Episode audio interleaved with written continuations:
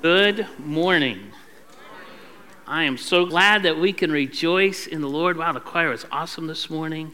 We're starting a new series today red, yellow, black, and white. If you were in Sunday school at all as a kid, you learned Jesus loves me, this I know. And probably the second song you learned was Jesus loves little children, all the children of the world, red and yellow, black and white. They are precious in his sight. Remember that one? You think we could sing it a cappella? Let's try it. Red and yellow, black and white, they are precious in his sight. Jesus loves the little children of the world. Perfect. You know it. The truth of that song that we were teaching is the kingdom of God is bigger, way, way bigger uh, than, than probably what many of us, most of us, all of us sometimes think in our little circle. The kingdom of God is multinational, multi language, multicolored. It's a message for all people, for all time, in all circumstances. The kingdom of God is big. We're part of something big. And God is awesome and glorious and omnipotent and omnipresent and all knowing and all loving all the time, all kind. I, I, I, like, you know, when we were preaching last week, or two weeks ago, when I was, I was gone last week, when Pastor Todd and I preached from from and talking about in Flint and unpacking what that meant and, and how we are a part of our community. One of the passages we used, I can't remember if it was Todd or me, one of us, we, we, we quoted John's revelation of heaven, what heaven will be like. Remember that? It's in Revelation chapter 7, and John says this After this, I looked, and there before me was a great multitude that no one could count. From every nation, tribe, people, language, standing before the throne and before the Lamb. And they were wearing white robes and they were holding palm branches in their hand and they cried out in a loud voice Salvation belongs to our God who sits on the throne and to the Lamb. I love that passage. I mean, I really love that passage. And I long for that day. Don't get hung up about robes. Don't think, ah, oh, I just don't look good in white. Why, you know, why can't it be something more neutral? And khakis, why can't we just be wearing khakis? Why does that? I think that's not the point. The robes aren't the point. The robes are talking about uh, it will be a place where it's pure and holy, a place no more of hang ups and burdens, no more judging a person by the, by the color of their skin or the language they speak or where they're from or their experiences. Everybody together, holding our palm branches. Remember the last time the Bible talks about people holding their palm branches was, was the day we call Palm Sunday when Jesus was riding into Jerusalem, not on a war horse, but on a donkey. And people were waving those palm branches, and we sang it this morning Hosanna, Hosanna, they were shouting. Blessed is he who comes in the name of the Lord. But that week that followed, Jesus didn't give anyone a free bread and fish lunch, and he, and he didn't heal everyone of all their diseases. And the Romans were still in charge, and the religious authorities were still the boss. And by Friday, those people who were shouting, Hosanna, Hosanna, were now shouting, Crucify him, crucify him. They were fickle. But this vision that John has of heaven, everybody, everywhere, every people, every tribe, every language. I can't wait to grab my palm branch and standing next to a brother or sister from who knows where, and maybe they speak a different language than I speak here but we're all waving our branches together. Every tribe, every people, every language, every group, everywhere, standing before the throne, singing and weeping and praising God and saying, Salvation belongs to the God and to the Lamb. What a great day! Think of the greatest worship service you have ever been in. Multiply it by, I don't know, a billion, ten billion. You'll be scratching the surface. My point is, the kingdom of God is bigger than our little circle, than our little tribe, than our familiar surroundings. In this series, it's going to be an attempt to show that. The kingdom of God is bigger than the Church of the Nazarene. Now, I love the Church of the Nazarene. I'm starting a membership class on Wednesday. If you're not a member, I wish you would join us Wednesday. This too was Wednesdays. This Wednesday, next Wednesday, 6:30. Come. I love the Church of the Nazarene. I'm a part of the Church of the Nazarene. I've been a part of the Church of the Nazarene. They're my people. And this church, if you come to membership class, It's not saying we're perfect. It's saying that this is our people. We're, you know, you're our family. But the kingdom of God is bigger, bigger, bigger than the Church of the Nazarene. I, I mean, I guess this is a disclaimer. I, there's going to be more people than Nazarenes in heaven. And when you get to the pearly gates, if St. Peter's there, he's not going to give you the secret Nazarene handshake. There's, there's not a secret Nazarene handshake. But, but it's bigger. There'll be more folks in heaven than Americans. There'll be more folks in heaven than, speak, than, than, than those that speak English. My, Panama, my Panamanian brothers and sisters tell me heaven that we're going to speak Spanish. I don't know if that's true or not. There'll be more folks in heaven than just white folks. This series, red, yellow, black, and white. We are precious in a sight. Regarding that, I get it. I'm a white guy speaking to mostly white folks. I get it. But this sermon is red and yellow, black and white. And we're going to look at people who are different from us in this series people of color. The series kind of, kind of is like, you know, Black History Month meets the Bible. That's what this is. And we'll be looking at different people of color. Now, here's another disclaimer before we get started. With a fair degree of certainty, we can say that there are uh, people of color mentioned in the Bible, black folks mentioned in the Bible, but, but the Bible doesn't explicitly identify anyone necessarily by their color. In fact, the only place where it sort of does is in Jeremiah 13 when it says, Can an Ethiopian change his skin? And it's referring to his skin color. That's the only, only spot. Most of the folks in skin color is, is, is never hardly mentioned in the Bible. It's really the, the point of the Bible is, is to talk about the salvation of mankind. We know that, right? And the vast majority of people in the Bible, they're not white, they're not black, they're, they're Middle Eastern Semitic, so light brown, dark brown, maybe. And the point is the condition of your heart, the content of one's character is what's important. That's the universal good news. But red and yellow, black and white is saying we're, we're recognizing that all folks need Jesus. So why focus? Why focus on, on people of color in this series? That's a good question. Why spend a whole month looking at people in the Bible, people of color? I think because looking at them, looking at the contribution that they put to the story of God, expands our view of the kingdom of God. If we really want God's will to be done on earth as it is in heaven, in Flint as it is in heaven, then we need to expand our view of the kingdom of God. Here's the problem. I remember as a kid in Sunday school, we had a picture on the wall, probably fourth, fifth grade, something like that, of David killing Goliath. And it was in mid, after David had thrown the stone. So, kid David, you know, 10 year, 11 year old boy, and the slingshot dangling from his hand, and Goliath in mid fall. And the lesson, you know, for, for fourth or fifth grade boys was, you know, you can defeat giants. You know, no, no, no giant is too tough for you if you've got God on your side. You can defeat giants. You can defeat every one of them with just a slingshot. You can defeat giants. That's a good lesson. Nothing wrong with the lesson. But the boy, the boy David, the scrawny 10 year old kid David, he had long flowing blonde hair. It looked like it looked like it was Thor without, you know, baby Thor, junior Thor against Goliath. You know, he didn't have a hammer in his hand, he had a slingshot, but it was, you know, this long flowing blonde haired kid. Listen, David, David was from the Middle East. He wasn't a Viking. He wasn't Thor Jr. He didn't have blonde hair. He probably had brown skin and black hair, just like every other kid. What's the big deal? The subtle message in that picture is saying the kingdom of God is like people just like us. Well, no, it's not. The kingdom of God is bigger, bigger, bigger than that. So, this series is going to show how people of color in the Bible are part of the big story of the people of God and the story of God. And the first of these is a guy named Ebed Melech. Anybody ever heard of him? Ebed Melech? Ebed Melech, I feel like the teacher in Ferris Bueller's Day Off. Bueller, Bueller, Bueller, crickets, crickets, crickets. Ebed Melech, Ebed Melech, Ebed Melech.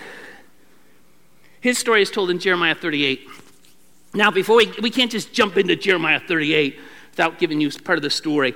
Jeremiah is not an optimistic, bubbly writer. Jeremiah um, is kind of a sad sack. He's kind of Eeyore. If you're a Seinfeld fan, he's George Costanza. That's, that's that's Jeremiah. He wrote two books in the Bible Jeremiah, of course, and the second book is the book of Lamentations. Now, if you've never read a word from either one of those books, you can probably figure out if a guy writes a book of laments, he's not a guy full of giggles and grins. And that's Jeremiah. In fact, Jeremiah is, is known as the weeping prophet, the crybaby, which I, I kind of like that because my brother always used to tell me I was a crybaby. So crybabies unite, and that's, that's Jeremiah. Now, to get to Jeremiah 38, you need to understand the history, and so let me give you a very, very brief history lesson. As you know, the people of Israel had been slaves in Egypt for 400 years, and Moses led them out. Moses quickly discovered it was easier get them, getting the people out of Egypt, which wasn't easy at all because you remember there was all the plagues and everything else. It was easier getting the people out of Egypt than getting Egypt out of the people. And what I mean by that is not location, it's, it's, it's a bent toward the Egyptian way of life. Remember, the Egyptians had hundreds of gods and all these puny little gods, and they had been there for 400 years. And so, really, the whole story of the Old Testament is about these people who had been captives for 400 years, slaves for 400 years, got out of Egypt, but Egypt never really got out of them. And they constantly were turning back to phony gods and false gods, and over and over and over. The story of the Old Testament is how God sent, sent prophets and kings and people to tell them and to show them the way out. But the people never really got it. Eventually, they had kings. They had three, three kings in a row Saul, David, Solomon. When Solomon died, the nation split into two nations, two people, civil war. Israel to the north, Judah to the south. And they continued this pattern of, of once in a while a good king, or once in a while a prophet, and once in a while turning back to God. But it seemed like every time there was a good king, there was a terrible king, more terrible than the last king that followed. And this happened over and over and over again to both nations the nation to the north, Israel, the nation to the south, Judah. Eventually, the nation to the north, Israel, God had had enough. In the year 722, he allowed the Assyrians to come in and wipe them out. Jeremiah is prophesying, his prophecy is about 100 years after that. He begins in about 627. And he, he, he prophesies for about over 50 year span. When he came to, to begin his prophecy, Josiah was the king in Judah. Josiah was a relatively good king. Josiah tried to institute reforms, so people weren't really uh, uh, allowing that so much, but Josiah tried. Eventually, Josiah died, and he was followed not by one bad king, but by three terrible, terrible, terrible kings. And that's when Jeremiah is writing.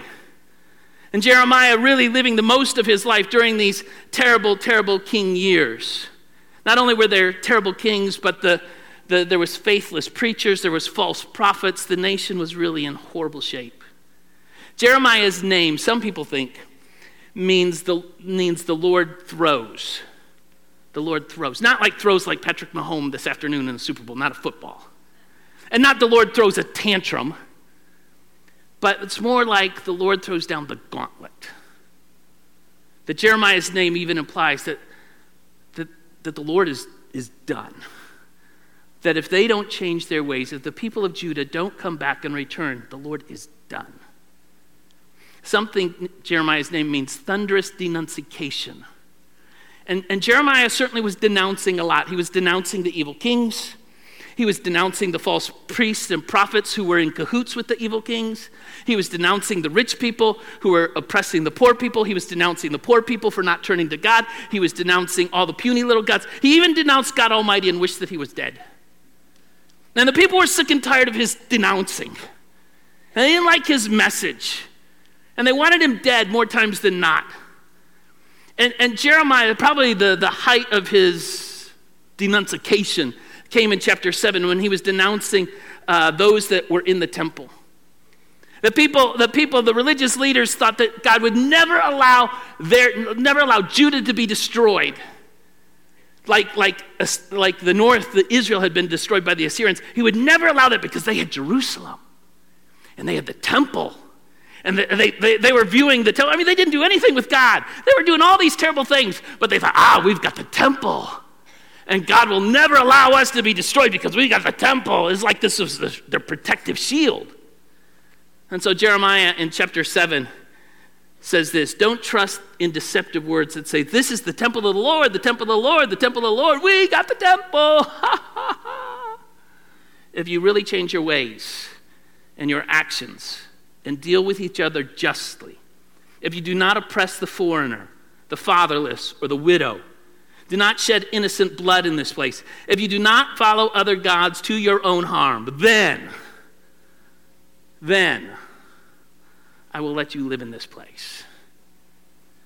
They didn't listen. And just as a tangent, God hasn't changed. God's the same yesterday, today, and forever. So, what that means is God still cares about treating people justly. God still cares about not oppressing the foreigner. God still cares for orphans. God still cares for widows. God still is, is caring for not shedding innocent blood. And God still doesn't want us to follow false and puny gods. And in our culture, there are hundreds of them. The ancient people of Judah didn't have anything on us. We have hundreds of false, puny gods. God hasn't changed, same rules. But people didn't like Jeremiah's preaching. And so when he said the Babylonians were coming, the Babylonians were on the warpath now. The Assyrians were done away with. Babylonians wiped them out. And now they were coming for Judah. And Jeremiah said, They're coming after us. And people didn't like it, so they threw him in jail. And he said, Listen, God's judgment is coming upon us, and he's going to use the Babylonians, and they're going to tear us to shreds. And they didn't like that either. So they threw him in a cistern. Uh, uh lucky for, for Jeremiah, the cistern was the cistern, cisterns in the Middle Ages during those times, or in the, in the Middle East during those times, they were shaped like, think of it as a giant bell. There was a little opening at the top, just big enough to stuff a nosy prophet in. And and, and it's shaped like a bell, and it contained water. Only the, the cistern that Jeremiah was shoved into didn't have any water, just mud. And so Jeremiah was like armpit deep in mud in a cistern. So, just to review, he was a weeping prophet, crybaby prophet. And what he was crying about, he was begging, begging, begging the people to turn from their ways. And the people didn't listen. They didn't want to hear him preach, they didn't like the message he was preaching. The year is 586 now. So Jeremiah has been at it for about 41 years.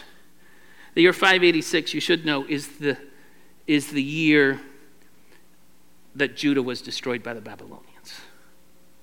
So the circles have, have, have been, or the wagons have been circled, and the Babylonians are there. And Jeremiah is sitting in this cistern.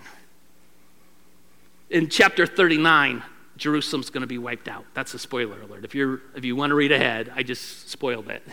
38 is where we're at. 30, all this has been previewed to, to where we're getting.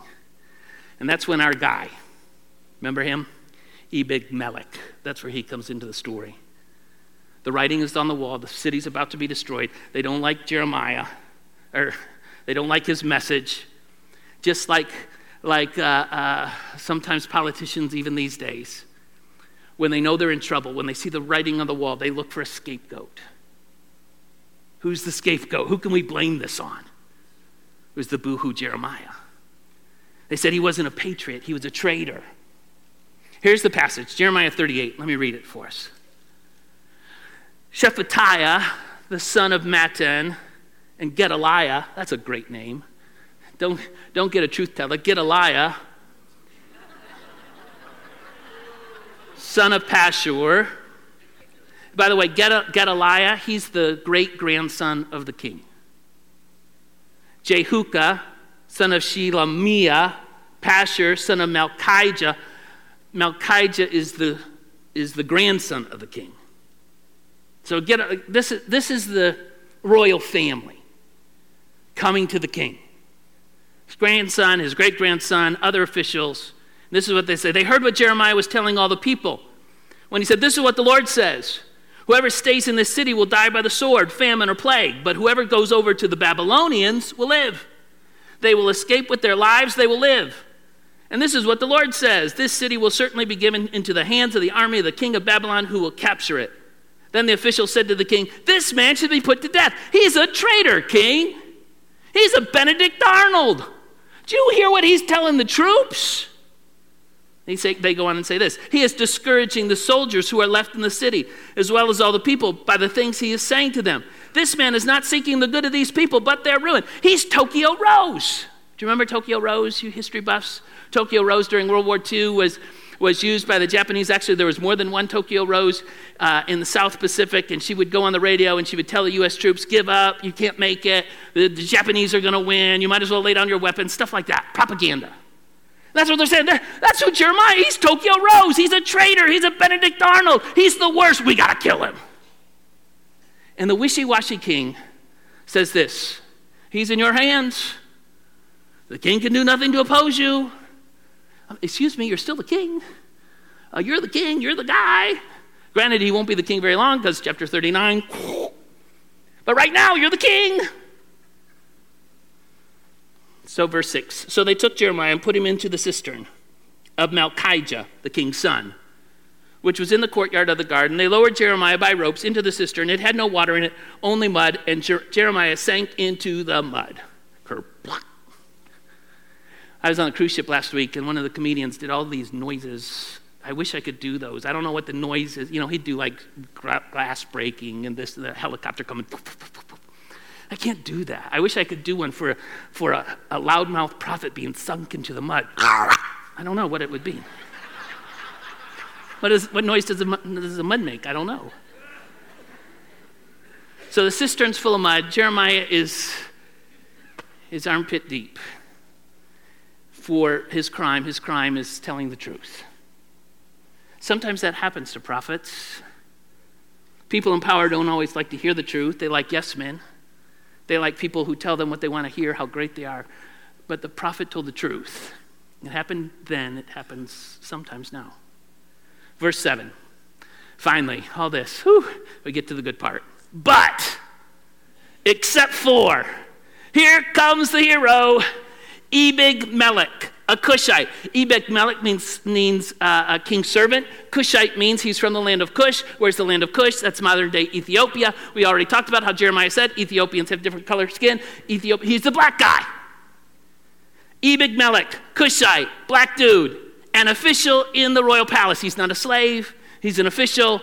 He's going to have an audience with the king. You can't do that just if you're uh, nobody. He's, he's an official. Our hero, Ebed Melech, official in the royal palace, heard that they had put Jeremiah in the cistern. While the king was sitting at Benjamin's gate, Ebed Melech went out of the place and said to him, My lord, the king, these men have acted wickedly. Remember, he's talking about the king's family. This isn't just two, you know, thugs from the wherever. This is the king's family. He's saying they have acted, not just that they, they, you know, they made a slight mistake. No, they have acted wickedly. These guys are bad. And all they have done to Jeremiah the prophet, they have thrown him in a cistern where he will starve to death when there is no longer any bread in the city.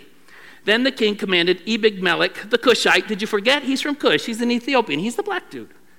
Take 30 men from here with you and lift Jeremiah the prophet out of the cistern before he dies. Why take 30 men with him? Obviously, this is not a covert mission. This is not a secret mission. 30 men, all go to Jeremiah in the cistern. So, verse 11. So Ebed Melech took the men with him and went to the room under the treasury in the palace. He took some old rags and worn out clothes from there. And he let them down with ropes to Jeremiah in the cistern. Ebed Melech, the Cushite, again, if you forgot, he's from Cush, the Ethiopian, the black guy, said to Jeremiah, Put these old rags and worn out clothes under your arms to pad the ropes. Jeremiah did so. And they pulled him up with ropes and lifted him out of the cistern, and Jeremiah remained in the courtyard of the guard. Three times in this short passage, the writer points out that Ebed Melech, our hero, is from Cush, Ethiopian, black guy. That's really a rather strange thing to say in such a short passage. If you were to say, oh, there's Rob Prince, he grew up in Garden City, that's where he was born and raised, Garden City, Michigan, that's Rob Prince, you would, you would say that once. I mean, this is a short passage. You wouldn't say it three times. You wouldn't say, Oh, did you know our, our middle school pastor, youth pastor, is Joey Wood? He's from Alabama. He really loves Jesus. He loves our kids. He's Joey Wood from Alabama. Did you know he is a great guy? I just think he's doing a wonderful job. He's Joey Wood from Alabama. Why would you say it? You wouldn't say that three times. But the author here must really want us to know Ebed Melech, he's from Cush. He's not, he's not saying, He's not saying, oh, I'm colorblind. I don't see any color. No, he's pointing it out three times. I see very well where he's from. You know, to see a person, to really see a person, it makes it, it goes deeper. It goes deeper than just a passing view or glance. To really see a person, to really know a person, you have to see where they're from, know who they are what makes them tick? It's saying, I acknowledge that your experiences may be different from my experiences. In pointing out the, the, the color of Ebed Melech, the author is saying, his experiences as a Cushite, as an Ethiopian, as a black guy, they may be different from my experiences. There's some lessons we can learn in this story. Ebed Melech was a man who displayed tremendous courage. He went to the king told the king, hey, your family, they're wicked. Your family, they put Jeremiah, the only guy willing to stand up and speak for the truth, in a cistern full of mud. They're wicked. Listen, we need truth tellers today. We need folks who are willing to speak the truth, to stand up for the truth, even if it means no monetary gain or no political gain or no status gain. There comes a time when we have to take a stand. It may not be safe, it may not be politically correct, but we need to stand for the truth. It's time to do the right thing. Martin Luther King Jr. said, it's, The time is always right to do the right thing. He is correct. You may have heard that we're living in a post Christian era. What that means is, is that the Christian majority is no longer the majority. What that means is that Christian values, relying on Scripture as authority, holding on to biblical truths, might not always be the popular choice in our culture. But that does not mean that we change our views of Scripture just because others don't agree with what the Scripture says. Does that make sense? God's Word hasn't changed. Jesus was saying, hey, listen, this is good news to the poor. Poor people Poor people are important and significant. And here then Jesus says, the best thing he says, and I'm here to proclaim the year of the Lord's favor. Leviticus 25, Jubilee. That means that we are restored. The oppressed are restored. The poor are restored. There is recovery for those who have been treated unjustly. I'm here to proclaim that there's a new world order about. It's the, called the kingdom of God, and it is possible. God's word always has been, always will be. Lord, we are so thankful that no one is too far gone from your love. You have the power to lift anyone out of the mud and set them on a solid rock. And we pray, Lord, that you would use us. Help us to be your people. Because, Lord, we want to see your kingdom come and your will done right here in this place as it is in heaven. It's in Jesus' name we pray. Amen.